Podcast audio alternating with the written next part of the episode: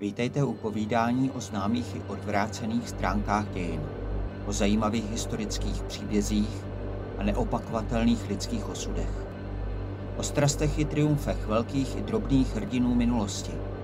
Vítejte u podcastu Dějiny temné i tajemné. V Rakovníku se dodnes připomíná pověst o muži jménem Jiří Sklenář, jenž prý žil v tomto městě v 15. a 16. století a vypadal jako smrt. Obrovský kostlivec potažený žlutou průsvitnou kůží, vyschlou jako pergamen. Lidé mu přezdívali rakovnická smrt a měli ho za fexta, protože prý nebyl nikdo, kdo by si ho pamatoval jako mladého.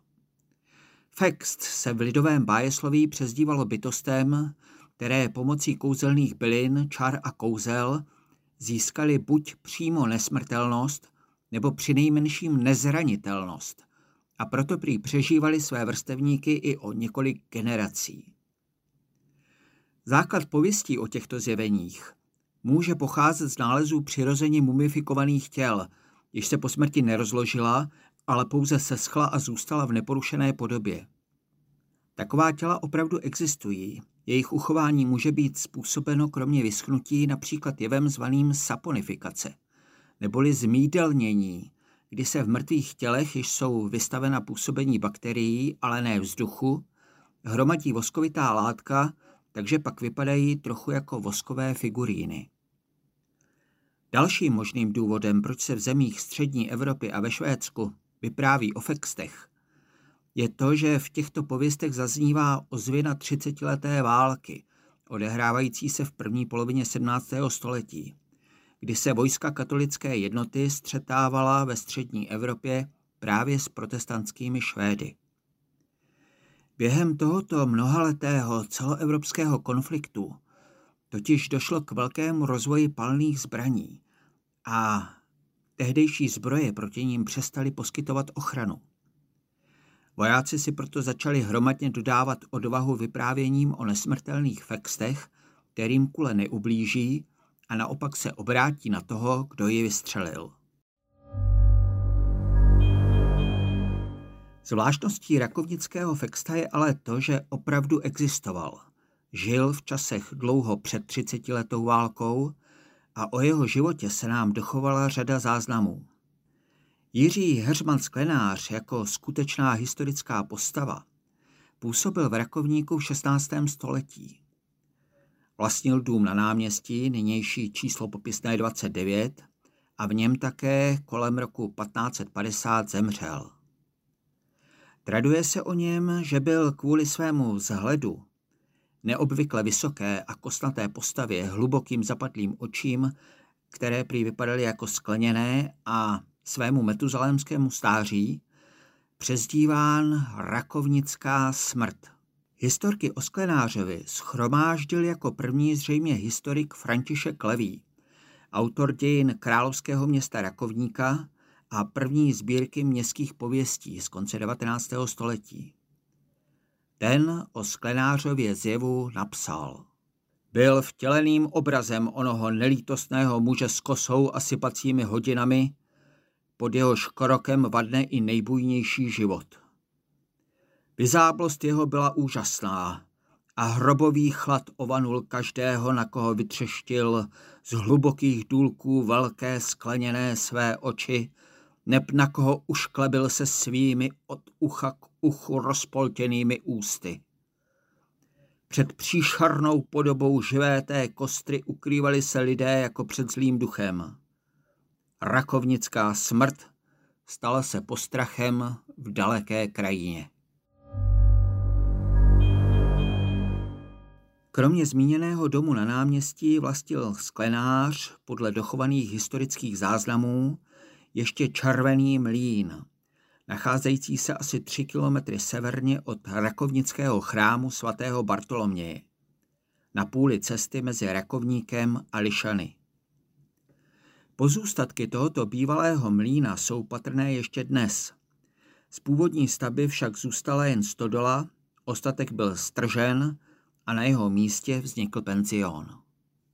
K mlínu je doložen záznam, že ho sklenář spolu se svou manželkou získal od jejího bratra Václava Friedla, který jim v roce 1524 postoupil nejdříve polovinu mlína a o pět let později pak odprodal i druhou polovinu, a to za 200 kop míšeňských grošů. Sklenář pak podle záznamů pronajal celý mlín na pět let Mikuláši Stupkovi. Oba muže zřejmě při mlinářském řemesle nadále spolupracovali, protože sklenář nechával Stupku vozit do mlína obilí ze svých polí a Stupka zase mohl využívat velkou louku, ovšem nejspíše jen pro svou potřebu. Seno z ní prodávat nesměl. Protože sklenáře už za jeho života provázela kvůli jeho strašidelnému zjevu pověst Fexta, začaly se hrůzostrašné historky brzy povídat i o mlínu. Lidé totiž věřili, že Fexti jsou zahaleni tajuplným kouzlem, které se přenáší na všechno, co se s nimi jakkoliv spojí. Podle historika Levého se o mlínu tradovalo, že ti, kdož tam za doby noční mleli, slyšeli prý zřetelně uprostřed divé bouře zoufalý nářek a sténání, jakmile však se ohlédli, bylo ticho, neviděli a neslyšeli ničeho. Ve skutečnosti však prý byl sklenář přes svůj děsivý a hrůzný zjev dobrák, o čemž svědčí i to, že výnosy z červeného mlína věnoval ve prospěch městského špitálu, tedy útulku pro městskou chudinu a dům na náměstí odkázal ještě za svého života městu. Na druhé straně záznamy o mlínu obsahují i informaci, že v roce 1538 zažalovala sklenáře obec Lišany, jež po něm chtěla zaplacení 15 kop k tamnímu záduší. Sklenář se nicméně podle záznamů z obcí ještě téhož roku vyrovnal, a to v pátek před svatým Matoušem, tedy dne 20. září.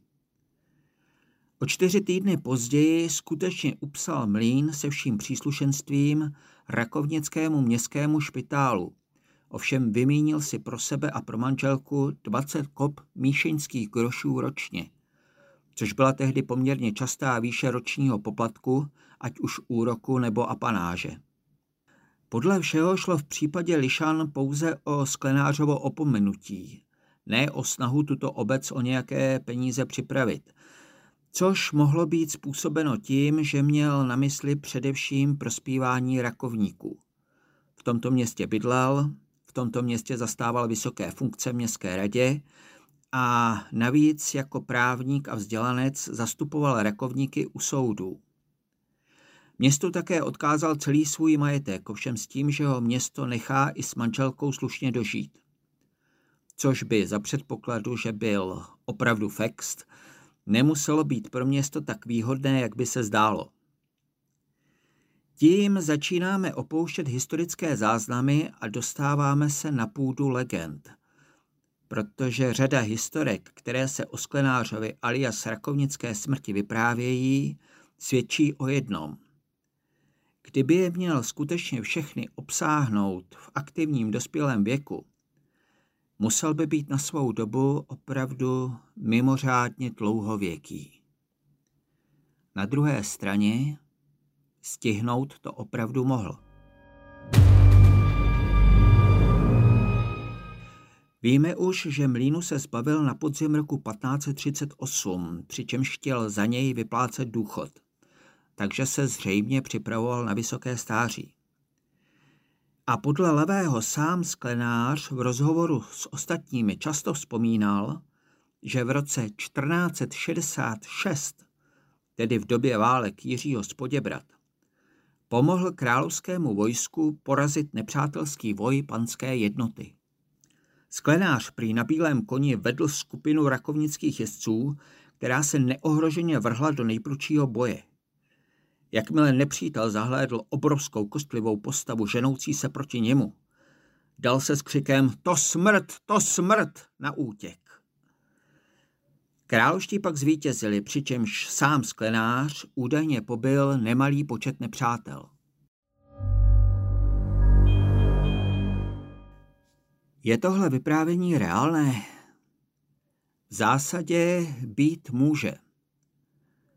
Pokud by se sklenář zúčastnil boje proti panské jednotě ve věku kolem 20 let, což je celkem pravděpodobný věk pro mladého ambiciozního velitele jezdectva, pak by mu v roce 1538 bylo po 90, což je vysoký věk, ale není vyloučený.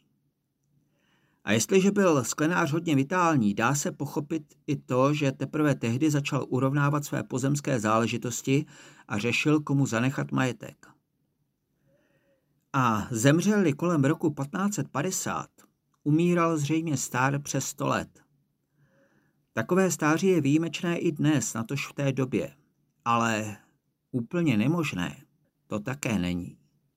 Připustil se také to, že už od mládí vypadal starší, než odpovídalo jeho věku. A jestliže se v pozdějších letech díky hubené postavě příliš neměnil, mohli mít lidé kolem něj pocit, že ho tak potkávají vlastně od jak živa. Ačkoliv měl zřejmě spíše dobrosrdečnou povahu, u soudu prý uměl svůj strašidelný zjev patřičně využít. Zajímavá epizoda se vypravuje o jeho prvním setkání s urozeným pánem Wolfem z Gutsteina, pánem na Petrohradu. Ke sporu došlo údajně po smrti Vladislava II. Jakelonského, na nějž Rakovník dodnes vzpomíná jako na svého velkého dobrodince. Vladislav Jagelonský obdařil totiž město mnoha výsadami, ale Wolf z Gutsteina toho prý nedbal a začal sám vybírat clo na silnici, která přitom původně patřila městu. Rakovník si na obhajobu svých práv zjednal k soudu právě Jiřího Sklenáře. Wolf se jako pán hájil sám.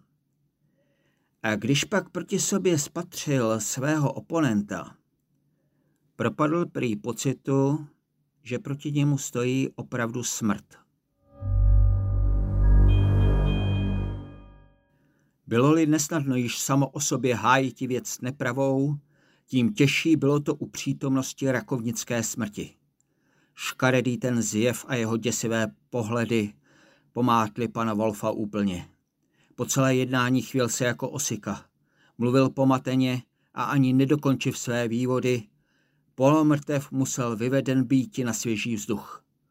V dalším průběhu pře zastupoval její úředník jeho vančura uvádí historik Levý. Soudní jednání pak údajně skončilo ve prospěch rakovníka. Vzpomínka na Jiřího Hřmana Sklenáře přežívala ještě dlouho v pořekadle, ten vypadá jako rakovnická smrt, které bylo ještě koncem 19. století živé zejména mezi německými obyvateli Krušných hor. Sklenář bývá také spojován se vznikem pořekadla, kde nic není, ani smrt nebere. Obraz slavného měšťana alias rakovnické smrti údajně vytesal neznámý umělec do kamene poblíž hlavního vchodu již zmíněného děkanského chrámu svatého Bartoloměj. Časem se však tento relief setřel a nebyl již obnoven – takže dnes již o slavném rakovnickém zastánci nenajdeme v chrámu žádnou stopu. U dalšího dílu podcastu Dějiny temné i tajemné se těší naslyšenou Jaroslav Krutka.